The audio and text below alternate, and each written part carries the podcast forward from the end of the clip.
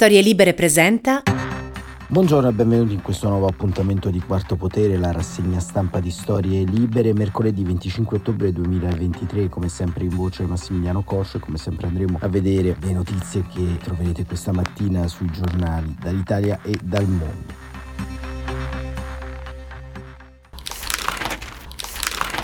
Un rapido sguardo alle prime pagine ci raccontano dei temi prevalenti nel dibattito pubblico italiano e internazionale, lite all'ONU su Hamas, l'ira di Israele via Guterres e ancora la Repubblica, l'ONU attacca Israele, Hamas ha le sue ragioni. Queste le parole del numero uno dell'ONU Antonio Guterres, libero, l'Europa ci rifila un'altra tassa verde e al centro anche qui la notizia delle dichiarazioni di Guterres. Guterres, popolo palestinese soffocato, l'ONU dichiara guerra a Israele. La stampa scontro all'ONU, Israele attacca Gutierrez, il giornale tra Roma e Bruxelles, battaglia sulle bollette, vergogna ONU, difende Hamas e gli antisemiti. Il fatto quotidiano, Sgarbi indagato, ecco i suoi favori retribuiti, la verità dall'Italia, fiumi di soldi ai terroristi palestinesi. Questo appunto è l'inchiesta che si trova anche su Panorama e Guterres come Piccardo per l'ONU, l'attacco a Israele alle giustificazioni e scoppia la polemica. E ancora il messaggero, l'orrore di Hamas, ONU diviso e poi la foto iconica della donna rapita da Hamas che è stata liberata, la donna 85enne che nell'atto di essere liberata rivolge al terrorista che al suo carceriere la parola shalom, la rapita all'aguzzino, pace a te. Domani Israele va allo scontro totale con l'ONU, il sole 24 ore manovra, taglio del cuneo da 9,9 miliardi, arriva la stretta sulle pensioni anticipate. Il manifesto parlando appunto dell'ONU titola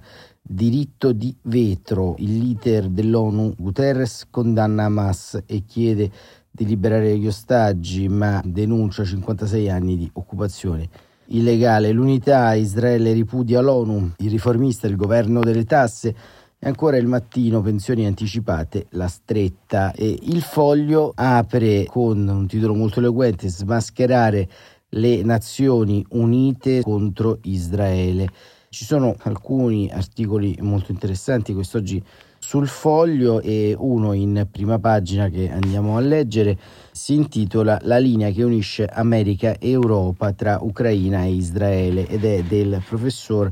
Vittorio Emanuele Parsi. Lo andiamo subito a leggere. Il fallimento del piano di Russia, Cina e Iran per dividere l'Occidente è cruciale per la sicurezza globale. Questo è il sottotitolo dell'articolo.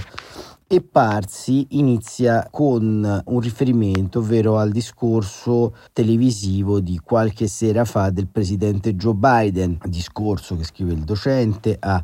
rivolto alla nazione ed ha fornito la cornice della sfida esistenziale alla quale sono sottoposte le democrazie occidentali, una sfida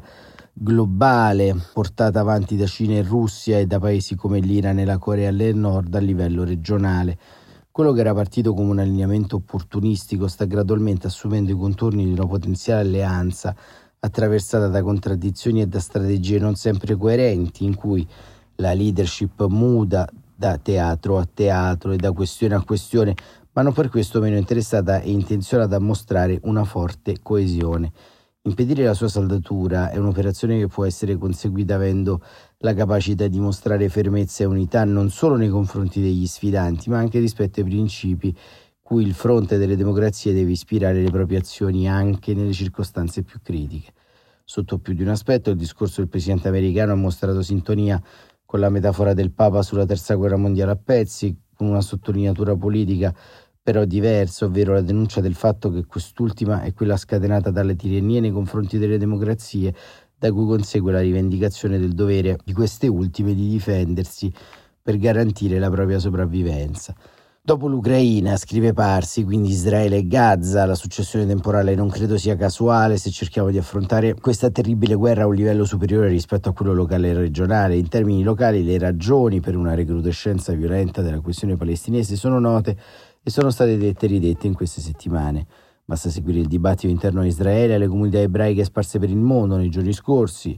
l'ex premier Edu Barak, il soldato più decorato della storia di Israele, e inizio d'anno il direttore dello Shin Bet, i servizi di sicurezza interni, sono stati di una schiettezza esemplare, senza volere minimamente equiparare uno Stato a un'organizzazione terroristica, la polarizzazione e la radicalizzazione della questione palestinese sono il frutto di politiche miopi e arroganti, volte al tentativo di risolvere con la negazione reciproca assoluta dei diritti del nemico.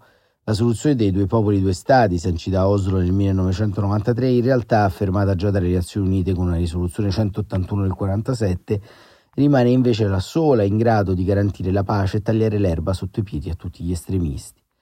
In termini regionali, scrive Parsi, l'ostentata volontà iraniana di cancellare Israele dalla carta geografica e dal Medio Oriente ha alimentato e si è nutrita della radicalizzazione. In questo senso la mattanza del 7 ottobre dei caratteri antisemiti non più anti-israeliani segna un salto di qualità nel conflitto e soprattutto lascia intravedere la profonda penetrazione degli argomenti della propaganda iraniana all'interno della narrazione del rapporto tra israeliani e palestinesi. La saldatura, scrive Parsi, tra gli interessi di Hamas e degli Ayatollah si individua però nella tempistica volta a far crollare o procrastinare il più a lungo possibile il follow-up saudita degli accordi di Abramo, che incorporavano tre differenti temi, l'espulsione ufficiale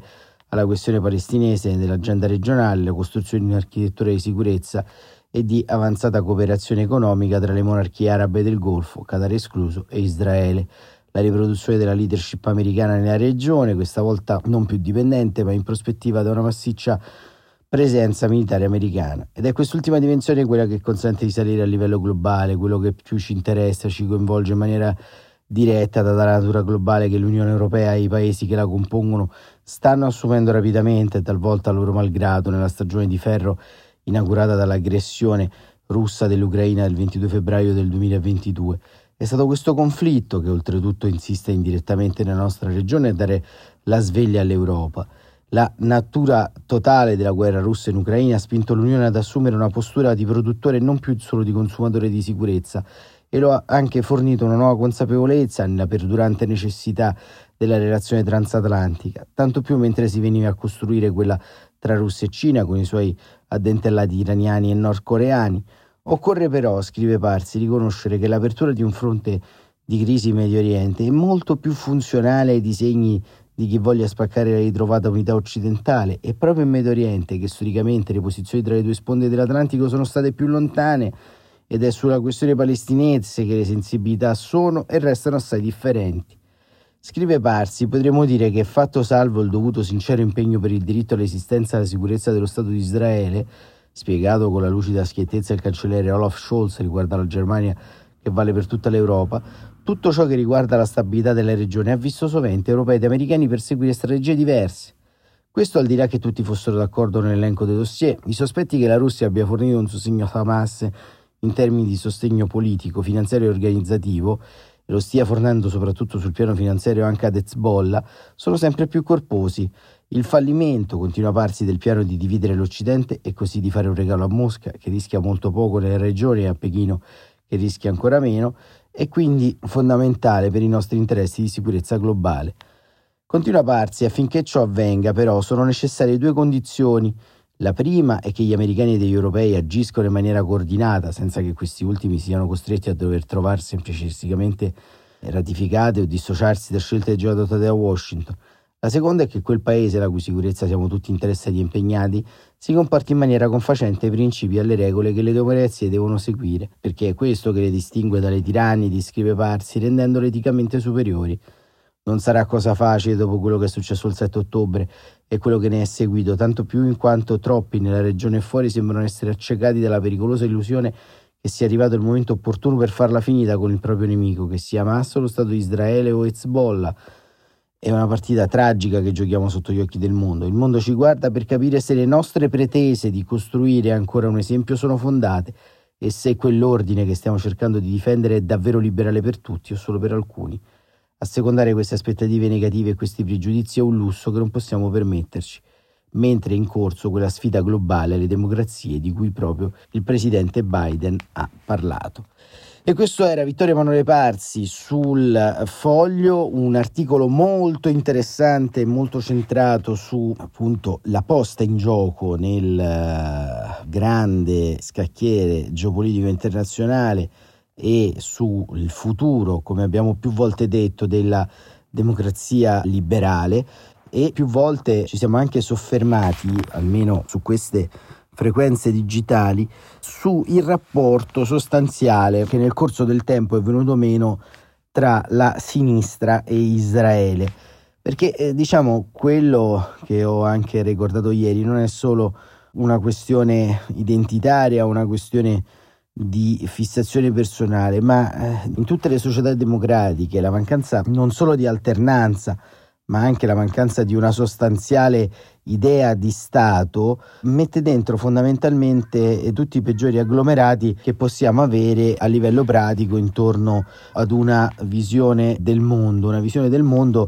che la sinistra progressista ha sempre aiutato a mantenere all'interno di un equilibrio dei poteri, soprattutto in contesti difficili come quello israeliano. Oggi c'è un importante fondo sulla Repubblica di un maestro del giornalismo internazionale, Furio Colombo, che titola un editoriale molto oh, interessante dal titolo La sinistra e il nemico sionista. Furio Colombo apre le virgolette e scrive Israele ricco e potente, usurpatore di case e di terre, colpevole di occupazione, esecutore di apartheid, muro della vergogna, Israele assassino. Queste le grida e gli slogan sempre più frequenti tra le fila del partito che aveva appena abbattuto o cancellato, così credevamo, il fascismo. La sinistra è lontana da Israele, Israele ha nuovi amici, nuovi amici di Israele vengono dalla parte sbagliata della storia. La sinistra italiana ha consegnato di fatto Israele alla destra, lo ha abbandonato a un destino di guerra e con uno strano slancio si è fatta carico di tutti i pregiudizi, le accuse, le invenzioni e le negazioni che la destra non solo fascista aveva trascinato in campo come ovvia rivelazione di un Israele senza scrupoli a caccia di un territorio da rubare ad un popolo da sgombrare. Ho scritto questo testo sul retro della copertina di un libro pubblicato venti anni fa dal saggiatore, quando nel PD, di cui ero senatore, mi era stato chiesto da Piero Fassino, allora segretario, di guidare un gruppo che chiamavamo Sinistra per Israele. Sull'unità che allora dirigevo avevo testi di David Grossman, Elie Wiesel, Abraham Joshua, ma ad ogni festa dell'unità, a quel tempo erano molto affollate, i colleghi di Parlamento e i compagni di partito più radicali interrompevano e gridavano. Loro direbbero con passione, a me sembravano con furore, la loro avversione a ogni riferimento a Israele. Non solo avversione, ma anche dissenso assoluto.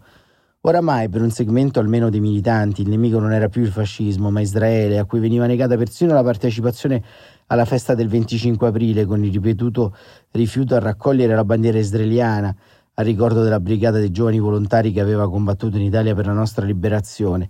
Lontano dai ricordi della guerra partigiana, il compagno di strada e d'impegno adesso era la Palestina, esaltata come martire e celebrata come compagno di lotta, benché fosse una parte non identificata dalla storia dei 700 milioni di arabi che fin dal primo momento volevano e hanno fatto guerra per eliminare Israele. Nasce in quei giorni il celebre scritto di Umberto Eco Costruire il nemico, che cito Anni fa a New York sono capitato con un tassista che ha chiesto subito di essere pakistano. Dopo molte domande sull'Italia mi ha chiesto quali sono i nostri nemici. Ha chiarito che voleva sapere con quali popoli fossimo da secoli in guerra per ragioni territoriali o etniche, continue violazioni di confini e così via. Il libro di Ego diventa una lunga risposta in cui si ricorda perché Sant'Agostino sono da allontanare i pagani, perché a differenza dei cristiani frequentano circhi e celebrano feste orgiastiche. Si veda quando Tacito dice degli ebrei profanano per loro è tutto ciò che è sacro per noi. Cicerone non avrebbe avuto bisogno di segnare l'immagine del nemico, ma dipinge ai senatori l'immagine degli amici di Catilina, il loro alone di perversità morale. Avere un nemico è importante per definire la nostra identità, ma anche per procurarci un ostacolo rispetto al quale misurare il nostro valore. Se questi sono i pezzi del grande e tragico gioco a Medio Oriente, come ha fatto la sinistra italiana, la parte più ricca di cultura resistenziale, a confondersi fino a perdere il filo, a confondere gli ebrei diventati israeliani e impegnati a non essere cacciati in un mare da 700 milioni di arabi ricchi di tutto il petrolio della regione e colonizzati fra loro, come ha fatto, e a scambiarli per il nemico sionista? E questa è la domanda che si pone Furio Colombo, che diciamo potrebbe essere la domanda che ci potremmo porre noi se avessimo un minimo di onestà intellettuale, ma insomma in questi giorni passo molto tempo anche a rispondere a tanti commenti e in qualche modo quel meccanismo sostanziale è passato e a nulla vale ricordare appunto le alleanze della Palestina in questo tempo, ma si sa che forse è più facile sostanzialmente trovare che il nemico del mio nemico è anche il mio nemico e via dicendo che l'alleato del mio nemico è anche il mio amico in tante vicende storiche. E quindi a nulla vale ricordare gli ayatollah, eh, la persecuzione degli omosessuali, la persecuzione delle minoranze, insomma tutto questo per Israele non vale mai. Quarto Potere finisce qui, ci sentiamo domani mattina come sempre alle 7.45, grazie davvero per essere stati con noi e buon proseguimento di giornata a tutte e a tutti.